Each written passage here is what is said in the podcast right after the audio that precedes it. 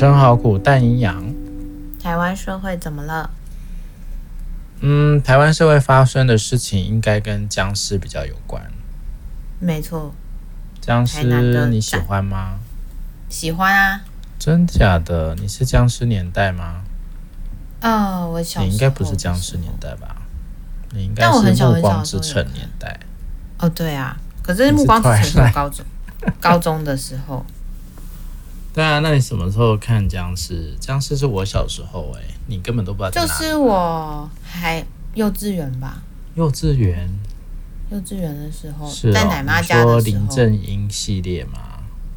对，港片，哦、但我也只能看几集，因为那个我妈妈非常不喜欢我看这些东西。真的？为什么做噩梦？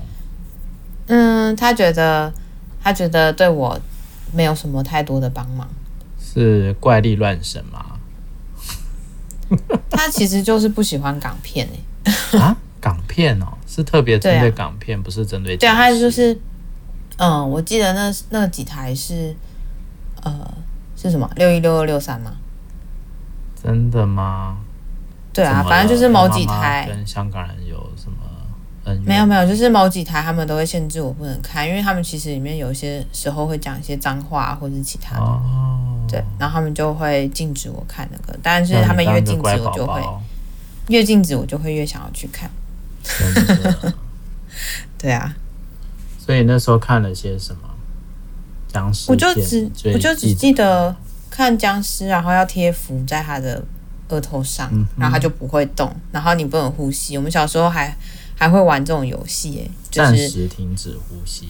对，要去抓人，然后就是只要他没有在呼吸，你就不能抓他，哦、就是。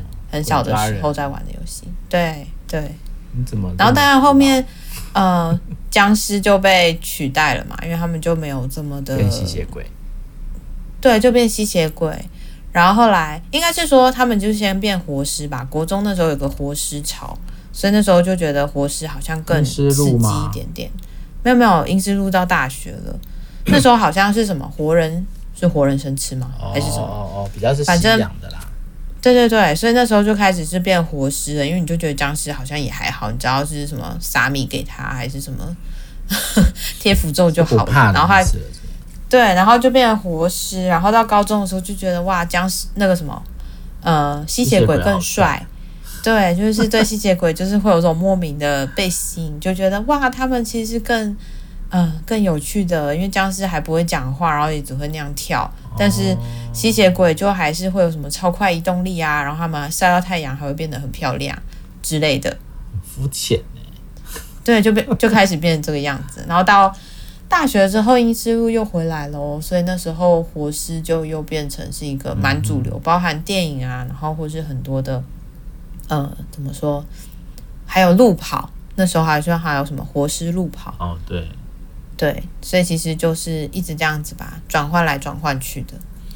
对，但这次其实，在那个什么台南美术馆，是不是就是展出的是、嗯、它？其实不是僵尸展啦，它是在展的是什么地狱，还有什么什么什么之类的。僵尸只是其实里面的一小一块。对，其实好像就那三只嘛，好像是了。我看他们分享去看展的一些人的影片。照片好像只有那三只，然后后来还被还被人家说，因为不是那个新竹的是什么啊？灵粮堂吗？还是什么？反正就是新竹的一个教会就出来大声疾呼说，这个是怪怪乱神啊，然后这也是不好的东西啊，在这个疫情的时候让大家这个心神不安呐、啊，什么什么之类的。那其实这个我想比较。比较多去冲突的还是这个信仰，宗教信仰应该里面对于生跟死的概念吧。哦，那其实这就像是一种偶像的崇拜，或者它就有点像是一个跟所谓的基督信仰文化里面对于死后的世界，或者是人死后会变成什么样子，它其实是一个不同的脉络啦。哦，你可以把它想象成他们他们所看待的这个死后的世界是 A，但是这个展览展出的是 B，所以他觉得不行啊，嗯、这这违反我们的那个什么，违反我们的教义啊，跟我们对于死的认同，他很担心会被造成一个混乱啊。所以其实价值观的冲突或信仰上的这种冲突是可以理解的啦，哦。但这个冲突其实他们的一些言论啊，或者是希望，应该说他们期待的是这个展能够撤掉嘛，对不对？他们希望能够撤展。那撤展这件事你怎么看呢？就是他们其实会比较想要，就是诶，这跟我的想法是不同的，所以我觉得不应该做这件事情，所以你应该把它撤掉。你觉得这种感觉是怎么样？这就好像是我喜欢吃面，我不喜欢吃饭。我觉得吃饭的人都是有罪的，所以我就不允许台湾出现任何的米饭。这件事情就很吊诡啊，就是你的不喜欢，怎么样去成为全部人的想要或不想要，或是他们的日常？我觉得这里面其实就是很多时候是因为我们不舒服嘛，别人跟我们不一样，我们不舒服，但是要去这么强烈的去让这些不舒服消失。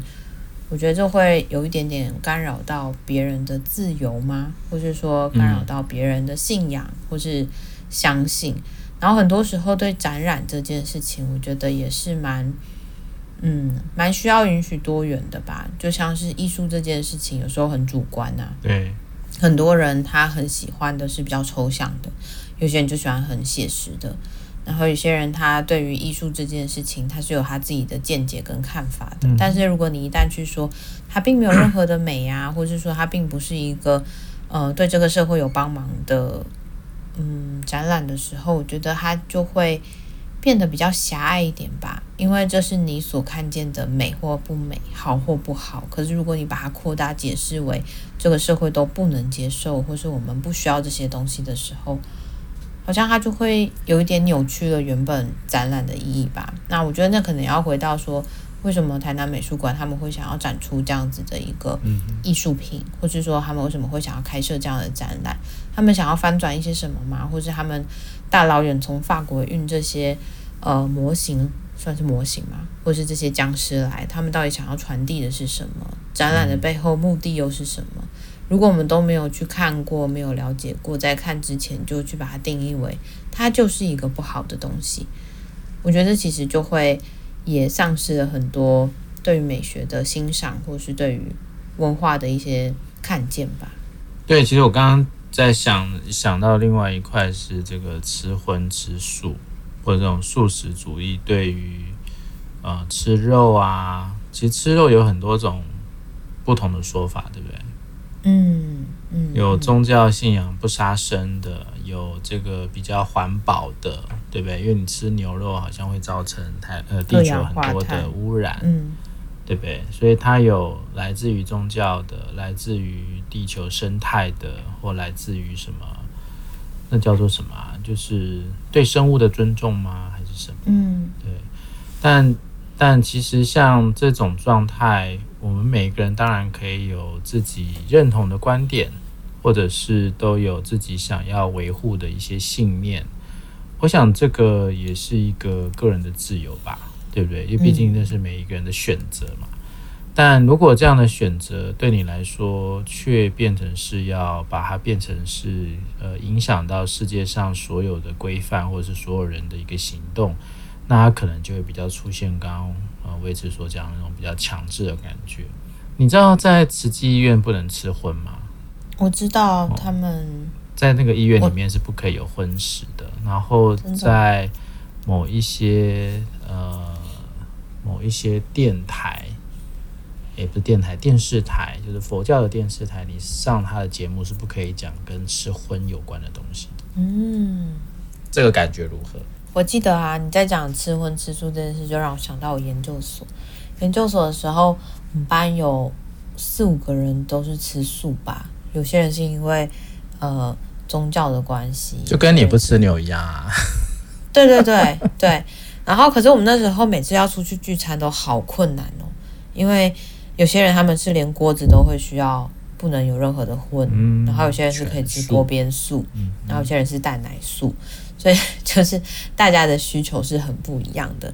那那时候我们就有讨论啊，就是他们呃有些我的同学会希望我们这些有吃肉的人可以尽可能的减少吃肉这样子，那就会讲蛮多的理由，会希望说我们也可以关注呃一些其他的东西。但那时候好像讨论到比较呃激烈一点，人家就说：“那你怎么知道菜不会痛？你怎么知道草不会说话？说你不要吃我。”然后这些东西就会变得是，当我们变得没有选择的时候，人就会很希望，应该是说他就会蛮干扰关系的吧。嗯，就是。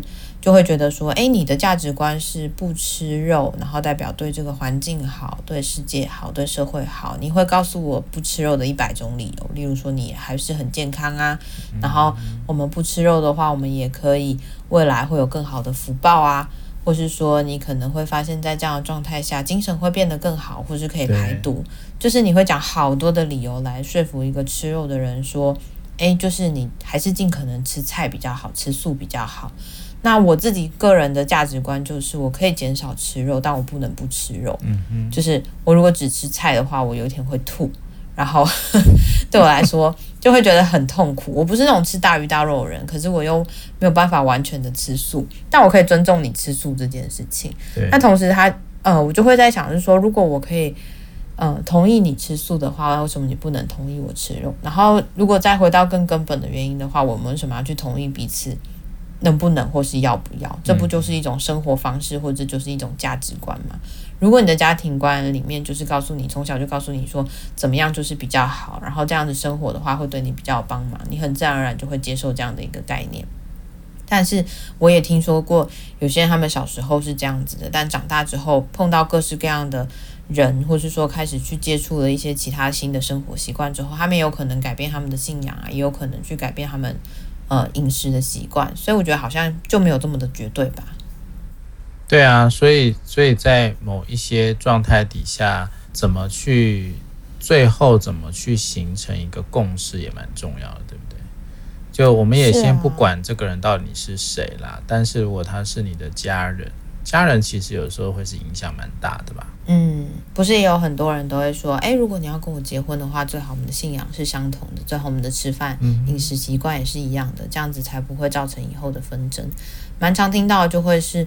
诶，如果我们要结婚的话，你会不会想要来受洗，嗯、或是你会不会成为佛教徒？我觉得也不单单只是针对基督教啦，或是说某一个宗教，不管是任何一个宗教都一样。我觉得很多时候在婚姻里面啊，或是说在过往的习惯里面，就会希望夫妻是一致的，或是说伴侣是可以比较呃少一点点差异嘛。嗯、可这些少一点点差异，某部分又会引起更大的差异或是纷争。嗯。没错啊，所以这其实很多时候它也没有所想象的那么简单，对不对？哦，其实它还是有很多难度在那里的。但我想这个事情，其实我们讲到他在很多人在面对宗教信仰啊，因为宗教信仰其实比较多，我们之前应该也有讲过它的一些教义，或者是它怎么去形成这样的一个组织，其实它可能有很多是。让很多的人哦去思考到的会是，我今天如果信了这个信仰，对我以后的生活，无论是目前的生还是未来的死，都会有一些不一样的影响。所以这其实都是人很在意的点啊，例如说不杀生呐，哦，然后死后就是这个信仰的呃，会告诉你你死后会去哪里啦，哦，其实这个都会有很。应该说，对人来讲，这是很迷恋的，对不对？你会很在意你死后去哪里吗？或者你会不会下地狱吗？还是你已经放弃了，不然就会下地狱吗？我觉得有一阵子很在意，然后但是在疫情这这几年的洗刷下，就会觉得好像还 好，就会觉得死亡这件事情，我觉得好像那个想象是会改变的。突然觉得好像如果就是。呃，既来之则安之嘛，反正你也不知道以后会发生什么事情啊。那你一直去执着于寻找那个答案的话，会让我自己更疲惫。我觉得会是这个样子。所以你以前某一段很在意的是在意什么？我那时候我们记得在讨论的是，呃，要不要以后要不要火化，然后或者要不要弃捐。哦。然后那时候我就在想说，我会不会痛死啊？我会不会？呃，就是，还是死后之后，我还是会感受到很无法接受的那种灼热感，或是说我可能会 很很恐怖。我就是想象的很恐怖，因为我对于痛觉，或是对于任何就是可能会，啊嗯、对啊，我就会感觉好可怕。可是你你还这么痛。某个部分，你心里面也会想说，因为那时候器捐不是好像还可以选说你要捐哪些器官吗？对。然后有些人不就说，如果我那时候就觉得好像全身上下都可以捐，但好像眼角膜捐出去就会很怕，就会怕说以后看不到怎么办？觉得好像里面空空的还好，可以减轻一些负担，可是没有眼睛了我怎么办？空空就是 就会有很多的担心啊。有一阵子是对于这些东西是很在意的，但现在就是觉得好像好啊，如果我。我死掉的话，那就火化也没关系，很简单嘛。或者说，如果真的要弃捐的话，好像也不是不可以，就是发挥我的剩余价值嘛。就是慢慢的会有些转变了。对，所以这个是跟你从小接触的一些什么宗教信仰有关吗？其实我们家的宗教信仰并不是很明显，就是会拜拜，然后但是很多时候为什么要拜，我不是很清楚。然后，反正就是会，还是只有你不清楚。有、呃、有可能过年过节的时候就会叫我们要去拜拜，然后哦，你就是反正人家叫你拿香你就拿香，人家叫你拜你就拜。然后呃，我有一阵子就觉得，我记得我们那时候在讨论，大家都会说，哎，信基督教很酷诶，他们就不用拿香啊，然后他们就可以很很自由自在。但渐渐长大之后才发现，哎，没有诶，他们其实也没有真的很自由自在。很多不同的宗教里面，他们其实在意的东西就很不一样。然后包含说，你要怎么去理解你加入了一个团体之后，你在那里面要怎么去生存。我觉得某部分我可能会觉得，任何的宗教都要付出很多的心力在里面。然后包含他跟你自己有没有生命有一些连结，都会影响你会不会信教这件事情。我自己个人在师大每次要过马路的时候，最常被拦下来，他就会叫我陪他一起念，呃，就是念一段。祝福吗？还是什么之类的？然后导致我每次就是他们会在那里拦人，然后就是要告诉我说，中呃基督教有多好，还是什么的。我其实很害怕，我每次看到他们，我就是会，我就会觉得怎么办？怎么办？啊、对，然后他们就会就就是不屈不挠的跟着我，然后就好像一副就要跟着我走到捷运站一样，跟着。所以导致我每次，对啊，然后所以我我每次只要出学校，我就会开始戴耳机。然后或者是我就会开始打电话，不管就是打给我妈或者打给我爸，反正就是一定要跟他们通话。所以他们过来的时候，我就会说：“哎，我不好意思，我现在在电话当中。”哇！所以我就会很害怕那种强行要推销给我这东西。但我不是说我在那里面产生不了共鸣。就如果真的去参加一些聚会，我记得那时候去菲律宾的时候吧，好像有去参观他们的教堂，然后刚好看到他们有在做一些。礼拜嘛，还是其他，你就可以感觉到那是神圣的，或是你说你可以感觉到在那个 moment 大家都是很，就是真的很跟自己在一起，或是跟跟那个信仰在一起。这时候我也会觉得那也是蛮美的画面啊。但如如果真的要我进去跟他们在一起的话，我也会去想那是一个什么样的动机我会进去，这跟我相信的有什么关联？这跟我的生命有什么有什么就是怎么说？什么东西会勾到我吧？可是如果说在这里面没有任何的关系，然后我一直也都没有跟他们有所接触的话，我觉得我自己要进入到信仰还是有一点点困难的。也不是说我是一个没有信仰的人，我对我生活里面有很多的信仰啊，只是说进入到宗教这件事情，嗯，就会相对比较困难一点点。所以宗教团体啊，或这些信仰，它也。真的在人类社会是不可或缺的一块啊！无论我们读哪方面的历史啊，无论是我们这个华人啊、西方国家啦，各种宗教，其实我们在呃理解的过程当中，它就是在人民的生活上会带来很多很多很多的影响，甚至比较多。我们讲说什么什么教人为善呐、啊，然后它是什么稳？定社会的基石啊，力量啊，啊，我想无论是在台湾社会还是在西方国家，这个都呃不可或不可讳言的，它都是有发挥真的蛮强大的功能哦，或者是这个团体的力道其实是比我们想象来的大更多的哦，甚至像过往的历史里面这种什么政教合一啊、政教分离啊，其实都有它的背后的意图。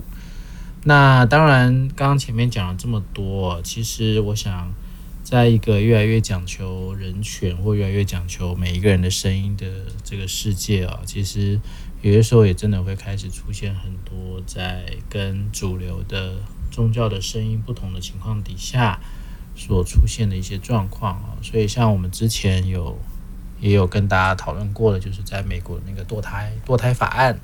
那蛮蛮蛮伤心吧？哦，应该美国有非常多的女性哦，是非常的难难过的哈。也就是在昨天吧，昨天还前天啊，就是他们美国的是宪法法庭吗？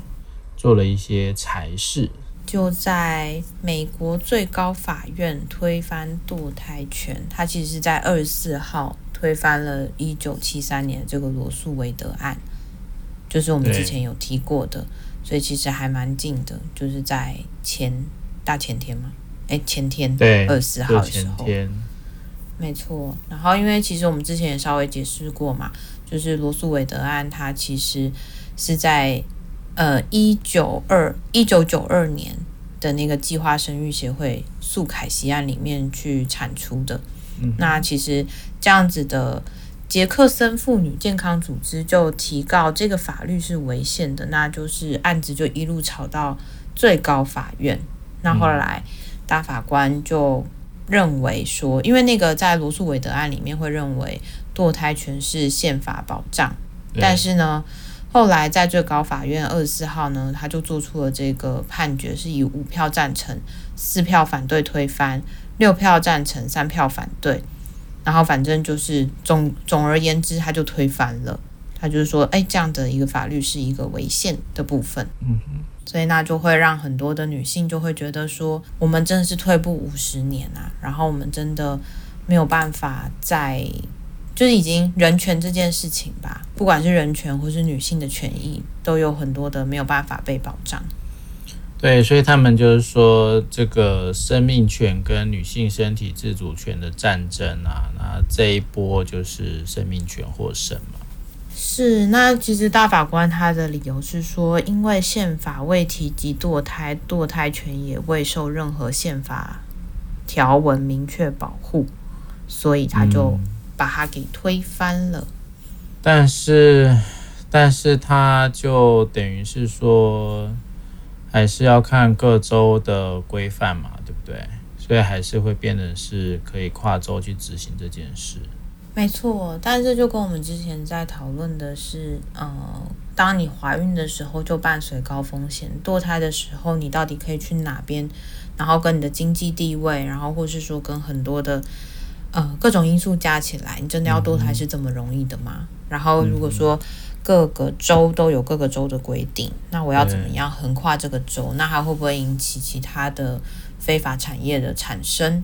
那因为我今天刚好去看了一部电影，就是在讲说，呃，是婴儿转运站吧，就是最近刚上映的电影。那它其实里面也是在谈论，就是婴儿，然后或是说，就是这个送养啊，或是说到底人口贩卖这件事情，我也会在想说，这样的市场。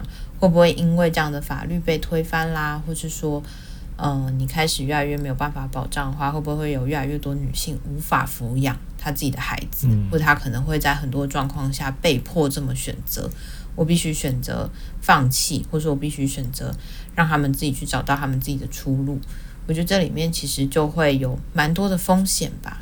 当然，那个时候的。呃，七十年代那时候，就是因为会发生就是女性被强暴的 case 嘛，所以这个其实也是一个在犯就被性侵以后怀孕，然后没有办法去堕胎这件事情的一个状态。然后因为那时候其实对于呃这样子的被害人，他并没有办法从这个部分去取得他自己的权利啦。哦，如果如果就是。因为他们现在好像还是有一些限制嘛，也就是说，好像什么胎儿可以离母体可以自行生存的那个阶段，就是不可以堕胎嘛，就是它还是有个生命的考量哈。但其实你看，在我们现在的社会里面，很多时候这样的状态，它仍旧是对很多女性带来很多的惊慌吧，或对于说。如果今天真的是我遭遇这样的不幸，然后可能我没有发现，或者我没有我当我发现的时候，已经是一个没办法去呃执行堕胎的一种状态的时候，我该怎么办？对，那这其实也会造成很多呃关于这些性侵受害人在，我想那都会牵扯到很多心理层次的议题呀、所以这其实对我来讲，可能也会需要再更关注一下。其实，在女性。呃，这样的一个议题里面，无论无论拿不拿孩子啦，它都有很多的呃文化的议题在那里面。对，嗯，那其实我们也就可以想见的，就是有一些呃，因为毕竟毕竟这个这个事件哦，就信仰的角度啊，哦，就是他的圣经嘛，然后圣经说这个。生生死这个事情啊，不是人可以决定的啊，这个是上帝上帝才能做决定，所以人没有那个决定权的时候，你不应该做任何的处置啊。所以这其实很多也引起很多美国的一些，我不知道他们是谁，主播或网红吧，在网络上对有一些比较激烈的言论啦，哦，就是对于。呃，你们要过什么样的教义是你们的选择，但是我也有我的权利不选择这一些生活的模式。哦，那这就跟我们刚刚在讲那个僵尸是一样的啊，就是我今天可以选择我的信仰或者我的呃我的生活方法。哦，但如果那个方法生活方法已经变成是一种控制啊，或者变成是一种单一的选项。或者它已经不是选项了，那可能就会对我们很多人的生活会造成很多的不舒服啊。我想这个就会是从一个呃心理上的层面，它是比较相像的哦。但是其实它的影响对于女性权利的自主、身体权利的自主，其实是还有很多需要再做讨论的哦。那大家就观察一下哈，观察一下台湾在这个叫什么优生保健法。对不对？还有一些相关的一些关于堕胎议题的，我想可能过一阵子应该也会被提出来讲，所以大家就在慢慢的关心一下哦。我想，我想到时候应该也都可以有更多的讨论啊。那美国这边当然啦，这些呃挫败的人不会这么坐以待毙的啦，所以一定会有后续的行动哦。所以大家就慢慢看吧哦。但我觉得是要去反思的，就是这一些。宗教信仰的一些概念呐、啊，好，团体的一些势力啊，好，当他如果也逐步的正在侵蚀我们的生活的时候，那我们该怎么办呢？哦，这个可能也可以让大家来思考一下。嗯，我觉得其实他们在里面讲的是确保所有的声音都会被听见，这才是最重要的。如果我们就变成只有单一的声音，或是单一的决定，甚至是说在这个法院里面，他们其实蛮多诟病的，就是他们也成为了其中一个叙事者。而不单单是审判者，那这些东西是好像就可以去思考，他会是这么所谓的客观中立吗？还是说我们就是一个倾斜？嗯哼。所以我觉得确保所有声音都能够被呈现，其实是非常困难但又很重要的一件事情。对，没错。所以我想怎么去取得这当中的平衡呢？它是很重要。但是，呃。有没有真的在比较有多元声音的状况底下，哈，去好好的表达？我觉得那个也蛮也蛮是一个需要的事情。但有些时候，嗯，比较固着的一些想法，其实也会让某一些状态是比较难沟通对话的。这其实也是，嗯，但其实就是要看。我们怎么去尽对话的能力吧，然后，去做这件事情，好，所以其实呃有他的困难啦，但是好像也是呃会需要继续努力的部分。好的，那我们就继续观察吧，那就到这边喽，拜拜。